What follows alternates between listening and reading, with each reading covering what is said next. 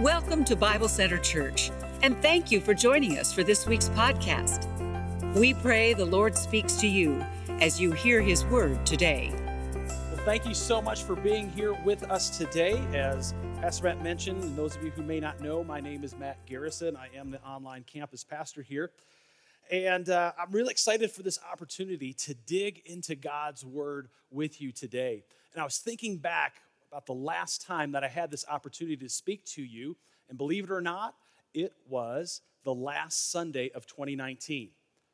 So it was over that holiday weekend. I preached, 2020 hit, and the rest is history. So I'm beginning to think that maybe during that holiday weekend, we have somebody else preach. So I don't, that was a joke. It totally was flat here. That's awesome. Very cool we're going to have some fun tonight. And so, again, how many of you, um, if you're social media savvy, maybe you have seen some of these memes? We're going to look at some memes here in just a second about if 2020 were something or if 2020 were a person. And so, uh, let's go ahead and roll this. So, if 2020 were a person, this, if you're an Office fan, this is Toby Flenderson. Uh, the main character, Michael Scott, despises this guy, and so it's kind of apropos. All right, the next one. For whoever started this game at the beginning of 2020, please finish it quickly. Game of Jumanji, maybe you've seen this. Again, this is a, another if 2020 were a person. Go ahead. Uh, this is Gary Gergich off of Parks and Rec. He's kind of the butt of a lot of jokes on the show.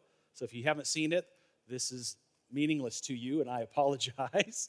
And so this one is one of my favorites of the memes that I have seen. If 2020 were a slide, it's going to look like this kind of the cheese grater. It's all fun and games, and wee, here it is. But here's the thing as crazy as this year has been, 20 in 2020, God is still in control. And we've been going through the book of Exodus, and what we've been seeing is that God has been faithful to his people. And the truths that we're pulling out, we're seeing that God remains faithful to us as well and in our lives. So today we're going to talk a, a, little bit here. As you see the title, How to Get Noticed in a Noisy World. And what I want you to understand is that this is not really what you might be thinking. Here at Bible Center, it is all about Jesus, not about us. And you'll see we're having a little fun here with the title in just a second, kind of how it all fits together. But how many of you have ever served someone? Have you ever kind of decided that you were going to be nice and maybe serve somebody? Probably all of us have at one time or another. I decided uh, probably my sophomore year in high school, it was just kind of a few years ago in 1992. Um, and so, did I hear somebody laugh? Like, what? You laughing out there? Okay, so back in 92, I decided yeah, the church wanted, that I was attending, wanted some help with the choir. Now, I could hold a tune, and so I thought, well, let me try out. So I try out, and hey, you make it, and I think the bar was way, way low. But anyway, so I, I make it. And so I'm, I'm taking this very seriously. So I show up to all the rehearsals, all the practices, everything's going great. This is around kind of late summer, beginning of fall, and the Christmas season comes around. And we got this invite to our city's municipal auditorium. So, which is a big deal. This is the first time our church had ever been invited to anything out in the public. So, our Christmas program was kind of a big deal, and we called it a cantata or Christmas program. And so we wanted to really go all out. It was always open to the public, but here we thought, man, in our city's municipal auditorium, man, this is a great opportunity to share the love of Christ with others. And so we decided to do this. And growing up in this church, I've had all, you know, when I was a little boy growing up, in different children's programs around Christmas time or the holidays, I ended up with some speaking parts because maybe I was the only one that didn't really care to get up in front of people and, and speak. And so they gave me this speaking part. And so because of that, I was on the front row of the choir because I had to walk out and kind of share and then kind of come back and, and kind of sing. So the night of the event comes and everybody's feeling good. It's festive. Christmas time is one of my favorite times of the year. And man, it is just amazing. It's getting filled up with people we have no, no idea who they are. So, sure enough, the program starts. It is a full house.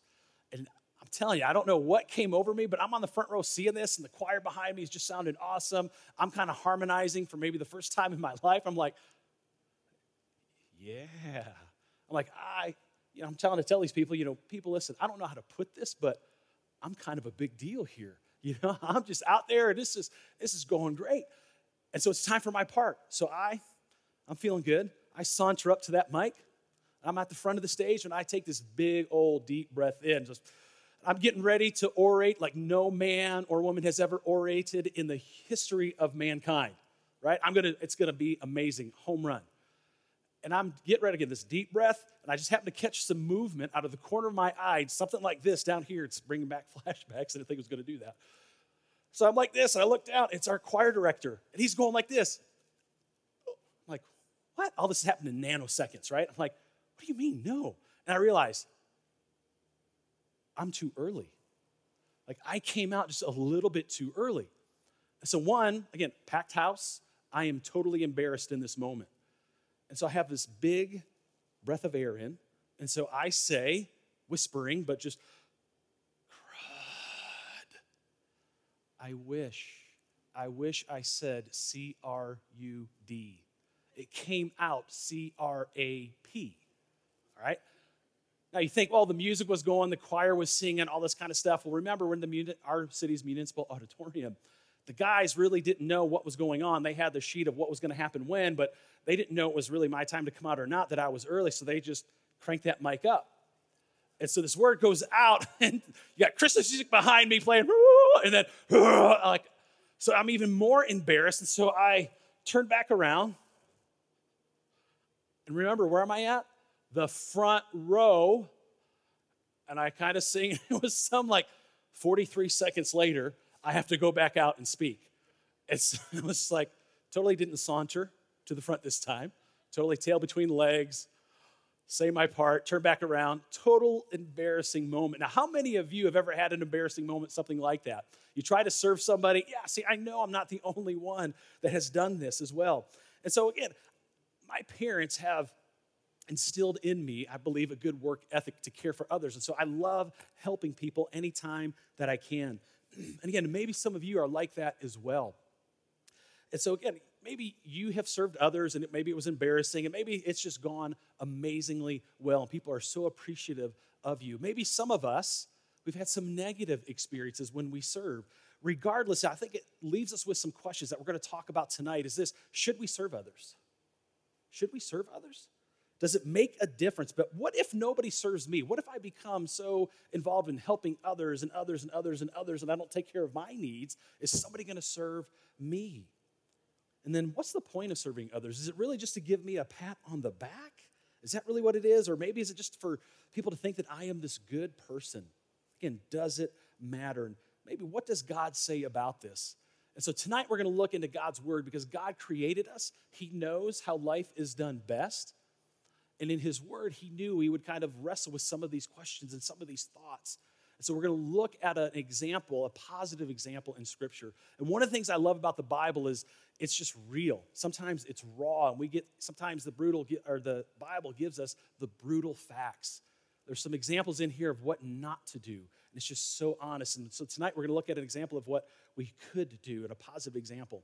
And so we come to chapter chapters, uh, chapter 17, verses 8 through 16 in the book of Exodus. And we're going to look at a lot of cool stuff, and we're going to see that God is with his people. And now we're going to see how he continues or begins to use people to accomplish his plan and his purpose while they're serving others.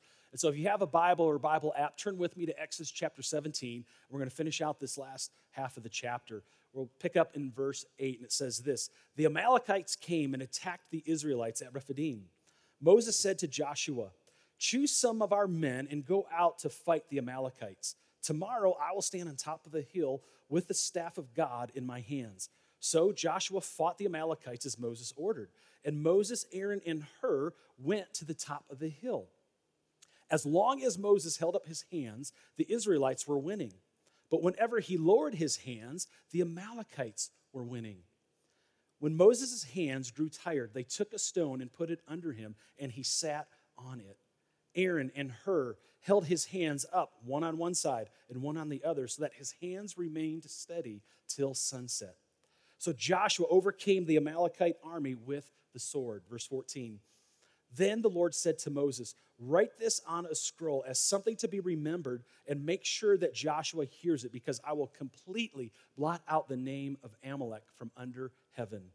Moses built an altar and called it, The Lord is my banner. And he said, Because hands were lifted up against the throne of the Lord, the Lord will be at war against the Amalekites from generation to generation. And so I believe the next slide here is going to be a map. And so Pastor Matt showed us this last week. And here's something I wanted you to all to see is they were kind of leaving Succoth here. And so we know the shortest distance from point A to B is what? It's a straight line. So something kind of like this here, maybe if that's where they needed to go, this was the path. But God knew they weren't going to be able to go that direction. Because scholars tell us along the path here were some military outposts, some for Egyptians and some from other cities, that they knew if they faced military um, obstacles, opponents, they couldn't handle it. And so what do they do? They come out and they head south. Almost they're heading in the opposite direction. But God knows us, He knows His people. And He knew this was the route that they needed to go. Because as we learned in the last couple weeks, in particular last week, what were some of the obstacles or the enemies that they faced up until this point? There were two hunger and thirst. And what was their reaction to that? They were grumbling, they were complaining, they were saying, We had it better in Egypt. We had water, we had food, but you were slaves, you were in bondage. It wasn't very good. But in the moment, they just got caught up in it and saying, Hey, we need to go back to Egypt. Now imagine if they actually had to fight against a military army with the power of Egypt. I think a lot of them would have hightailed it back to Egypt, said, We're done. We're, we are out of here. And so that's what we're talking about is that God has a much better plan. And so when we come to verse 8 here, we see that in this part of Exodus, Moses doesn't give us a lot of description about really what happened. He just tells us, hey, the Amalekites came and they hit us at Rephidim. And he moves on. But if you were to turn over, you don't have to, if you turn over to Deuteronomy chapter 25, Deuteronomy is Moses' farewell address to this nation of Israel. As we'll find as we continue throughout the book of Exodus, he doesn't get to make it into the promised land on, on their journey. And so he's writing them this farewell address. And it says here in Exodus, or excuse me, Deuteronomy chapter 25, verses 17 and 18. Moses says this Never forget what the Amalekites did to you as you came from Egypt they attacked you when you were exhausted and weary, and they struck down those who were straggling behind. They had no fear of God. So we see that these Amalekites actually hit the Israelites where they were the weakest. Those who were straggling behind, scholars believe who would have though who would that group have been? Probably the elderly, women and children. Because if you have kids or if you've seen parents out with kids, you know that mom or dad wants to get from A to B, and if there's little ones with them, I'm kind of, like this happened to me the other day. Uh, the family were going to see my son play some scrimmage baseball, and I'm just kind of doing my thing, walking. I realize, where's the fam? I look back. Oh, there's my wife, and there's Troy. Troy, our four year old, is just kind of, he's a, he's a four year old boy. Everything catches his attention. He wants to touch everything, do everything. I'm like, come on, come on. And I start moving, and again, he's not there with me. And so, again, that's why they believe it was, again, the elderly, those who were sick, those who were weak were behind. And so the Amalekites came and took them out, and, which is this was an act of cowardice. And they had no fear of God, and it was unprovoked. And so, as I was studying this too, I didn't know that, but I was kind of wondering well, who is Amalek? Who was these descendants? The Amalekites were this nomad people and if you go back to Genesis chapter 36 and verse 12, we see that in this the Israelites come from Abraham, Isaac, and Jacob. That's the line. Jacob had a twin brother named Esau. Amalek was Esau's grandson. So essentially, you have like a family skirmish going on. They just attacked some distant relatives. And so, what happens next is very crucial.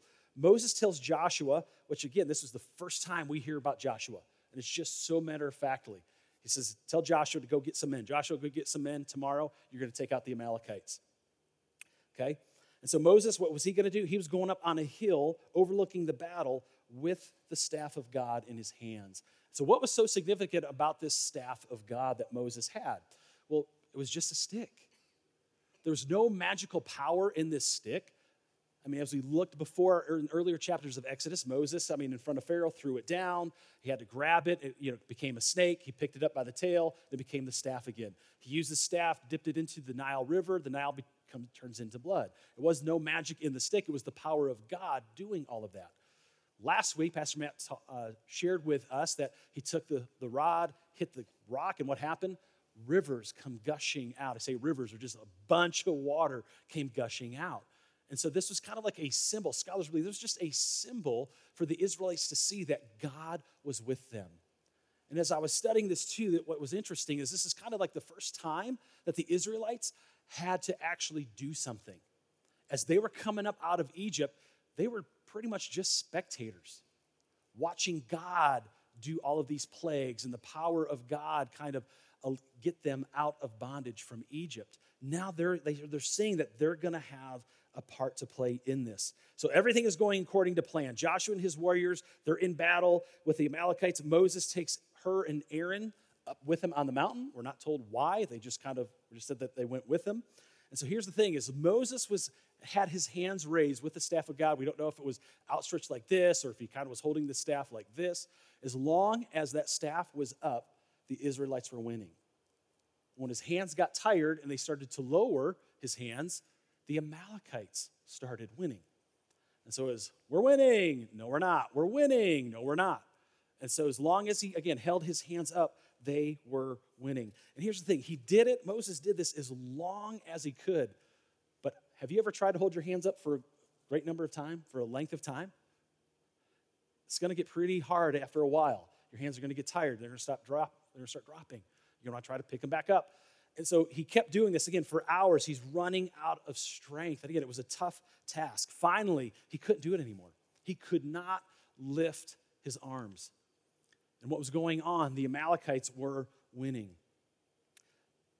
But because Aaron and Hur were with him, they put it, set him on a stone, and they actually, one was on one side, one was on the other, and they held up his hands. The Israelites defeated them overwhelmingly. What's interesting about this passage is that up to this point, again, the Israelites, they just needed to sit back and watch God do all of this. But now, for the first time, God is choosing to use people to accomplish his plan, to accomplish his mission. And they had parts to play from Moses holding his hand up, again, from Aaron and Hur having to hold Moses' hands up, to the Israelites with Joshua with swords in hands in or on the battlefield, they all had a part to play. But God was the one who was doing this. It was God who brought them out of bondage, and now He's going to use them for His plan in the world. Here's one of the things I want us to see before we move on is that God desires to meet our needs in a dynamic partnership with us. God desires to meet our needs in a dynamic partnership with us, meaning this that we are neither the effective agents, meaning it's not all about on us, nor are we simply spectators, meaning it's all on you, God. That's not it. It's a, God calls us into this fellowship of partnership that God is working in us. And that's what we see here. Again, God working through Moses, Aaron, Hur, and the Israelites to accomplish his plan. So, the rest of our time tonight, we're going to look at these guys, Aaron and Hur, and their willingness to serve. Because Moses was a big deal, he was leading God's people. And some of them, I would, I would have been in this boat thinking, Moses, you want me to go with you? You don't need me. You and God are like super tight. You don't really need me to do anything. Why would you want me to go? We find out that, again, they would think that Moses is this rock star. He was this superstar, maybe superhuman. We see that, no, he wasn't. That he needed people. And so he needed people to help him. And so, this true event that we're looking at, again, tells us something different that, again, Moses was human. He could not do it by himself.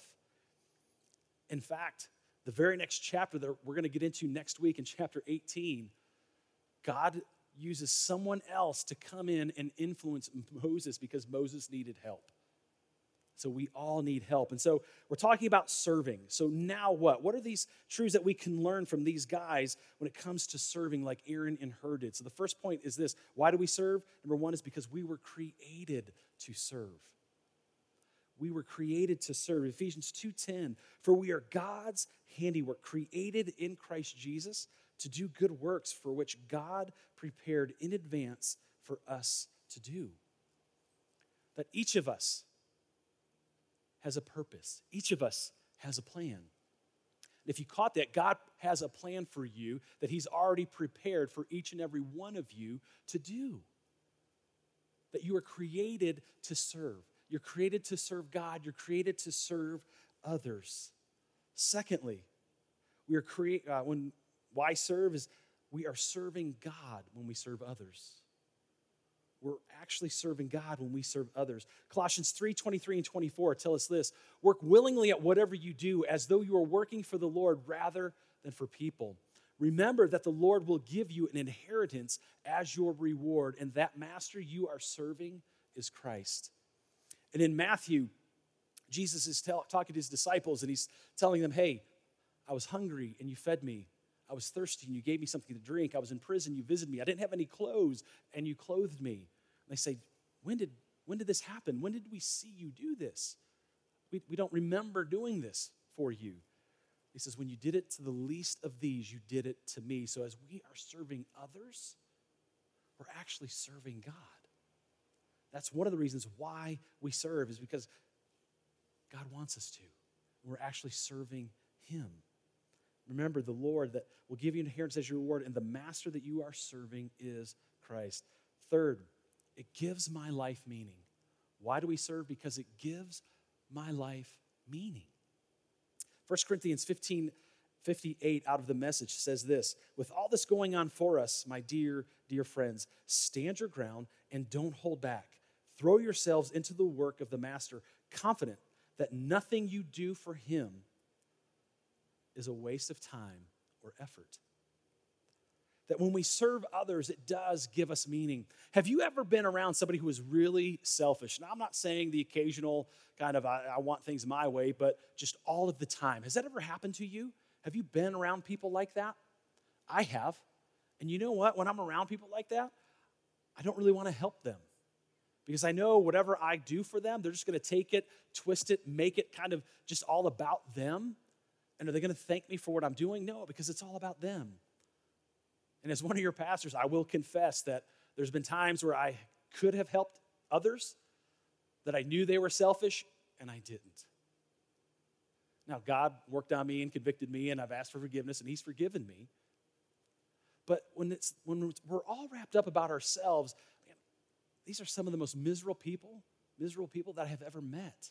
When I talk to them, it just, everything is negative. It's all selfish. It's all about me, me, me, me, but their outlook is really negative and they don't really have close friends. And they're often isolated and they're lonely because nobody wants to be around them. But again, when we serve others, when we begin to think of others better than ourselves, something changes we begin to have purpose, we begin to have meaning. Fourthly, and this might be a little bit on the selfish side, but it is what it is. It's in God's word. Number four here is that we will be rewarded for eternity. We will be rewarded for eternity. Matthew chapter 25, verse 21, Jesus is giving a discourse to his disciples about essentially the end times. What's going to happen? What's going to happen? And so he tells them the kingdom of God is like this a master is going off on a journey, and he gives these three servants some bags of money. And so these bags of money represent kind of talents, the things that God has given us, each, the gifts that he's given to each and every one of us. And so when he came back, he was looking, what did you do with what I gave you? Were you faithful to use whatever I gave you to get to advance my kingdom? And so when he came back, the first two servants got the same response from the master. Now, they had different gifts and different abilities. One actually was able to increase, use his gifts to increase the, the bags of money more than the other, but that didn't matter because each were faithful to what God had given them. And so this is the master's response right here. It says, The master was full of praise. Well done, my good and faithful servant. You have been faithful in handling this small amount, so now I will give you many more responsibilities. Let's celebrate together. When we serve others, when we are selfless, God will reward us. Now, some scholars believe that Jesus is the one, the only one that is worthy. And so, whatever rewards we get, we're going to take them and kind of throw them at his feet, which is, which is a good thing. a really, really good thing. But we'll be rewarded in heaven for it. So, let's spend some time right here talking about what are some ways that we can serve God? What are different ways that we can serve God? And this is literally, as we get into this, things that I was just kind of thinking, just like, all right, God, what are, how are some ways that, that people serve one another? One is praying. You can pray for others. Praying for someone, letting them know that you're praying for them, is a way that we can serve them. Calling on God, reaching out to God, and letting the brother or sister know that, hey, we are praying for you. Whatever's going on in your life, if it's a sickness, there's a family issue going on, whatever it might be, maybe you're, you're, looking, you're having a difficult time at work. We're here to pray for you. That's a way that we can serve each other. What else? Giving.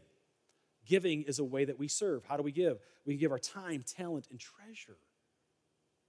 Giving of our time. Sometimes it's just the presence of being, just being near someone is a way to serve somebody.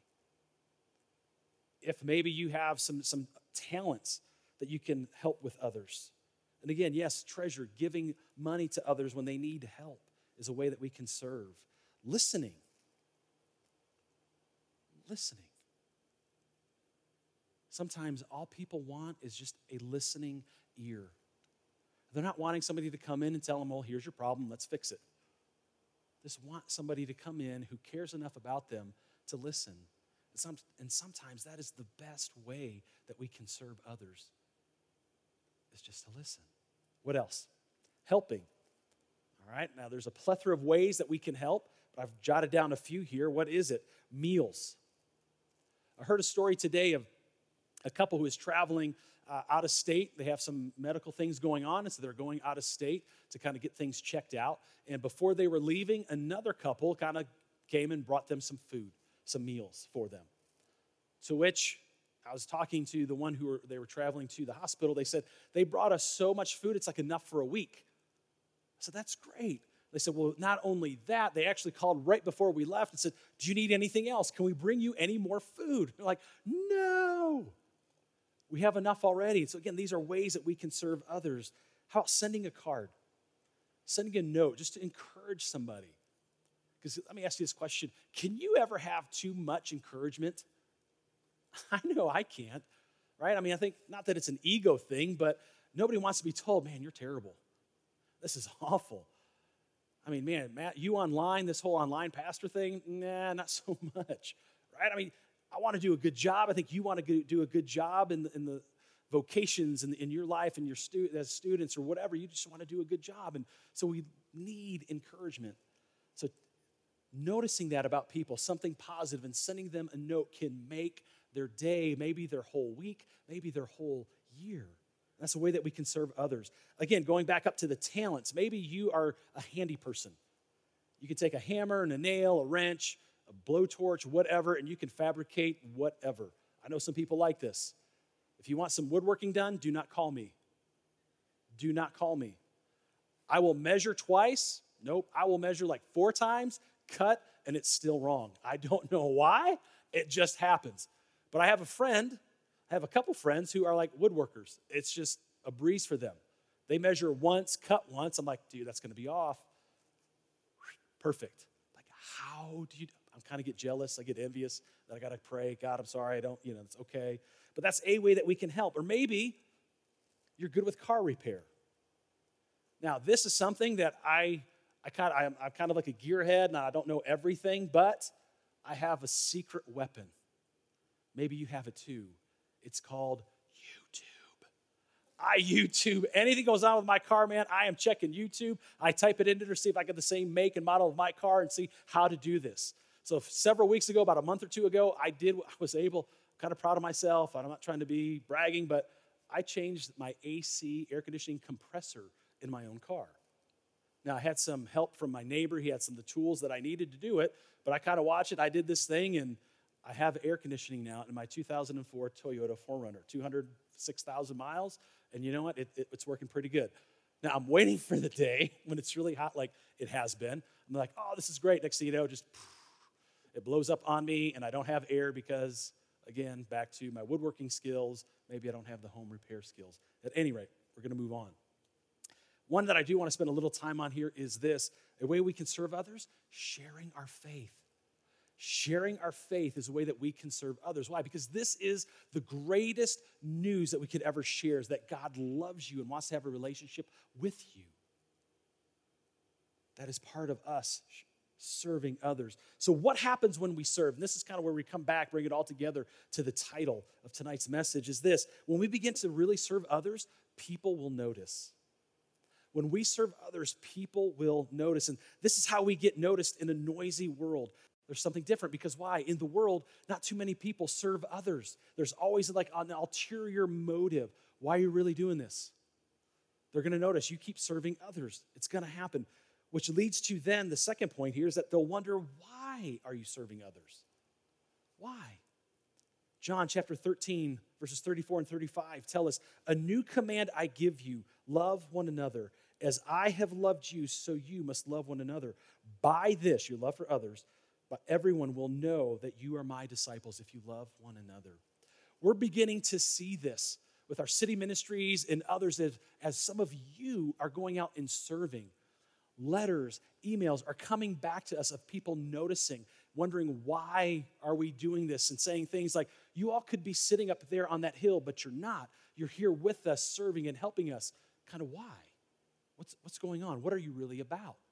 Which then can lead to the third point here is that we could lead to good news or gospel conversations. What do we mean by that? Again, as people are asking, why are you serving? What's going on here? Essentially, as we begin to have conversation with them, we can point them to John 3:16. This is out of the message. It says, "This is how much God loved the world. He gave his son, his one and only son, and this is why, so that no one need be destroyed, but by believing in Him, anyone can have a whole and lasting life. And this life that they're talking about right here is life here and now, to have the good life here and now on earth and with Jesus in heaven for eternity. So imagine with me for a moment if this were true in our lives, that we were serving others selflessly.